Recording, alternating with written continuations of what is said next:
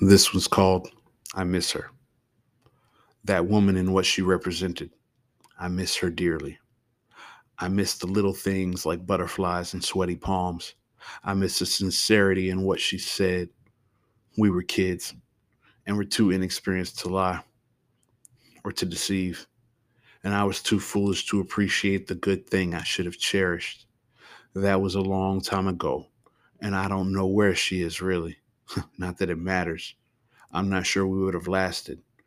What I am sure of is that I could have taken more time to appreciate something so real and honest, something I still crave but may never see again, like a junkie's first fix or grandma's cookies after she's passed on. Both of them gone. Those things could never return, and what she represented may be gone as well. I still miss her. Time more simple when little things had meaning. Now the little things are overlooked and the grand gestures are underappreciated.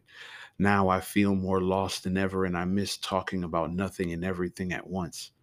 I miss feeling found in the darkness of uncertainty and given a little hope. I miss her and what she stood for.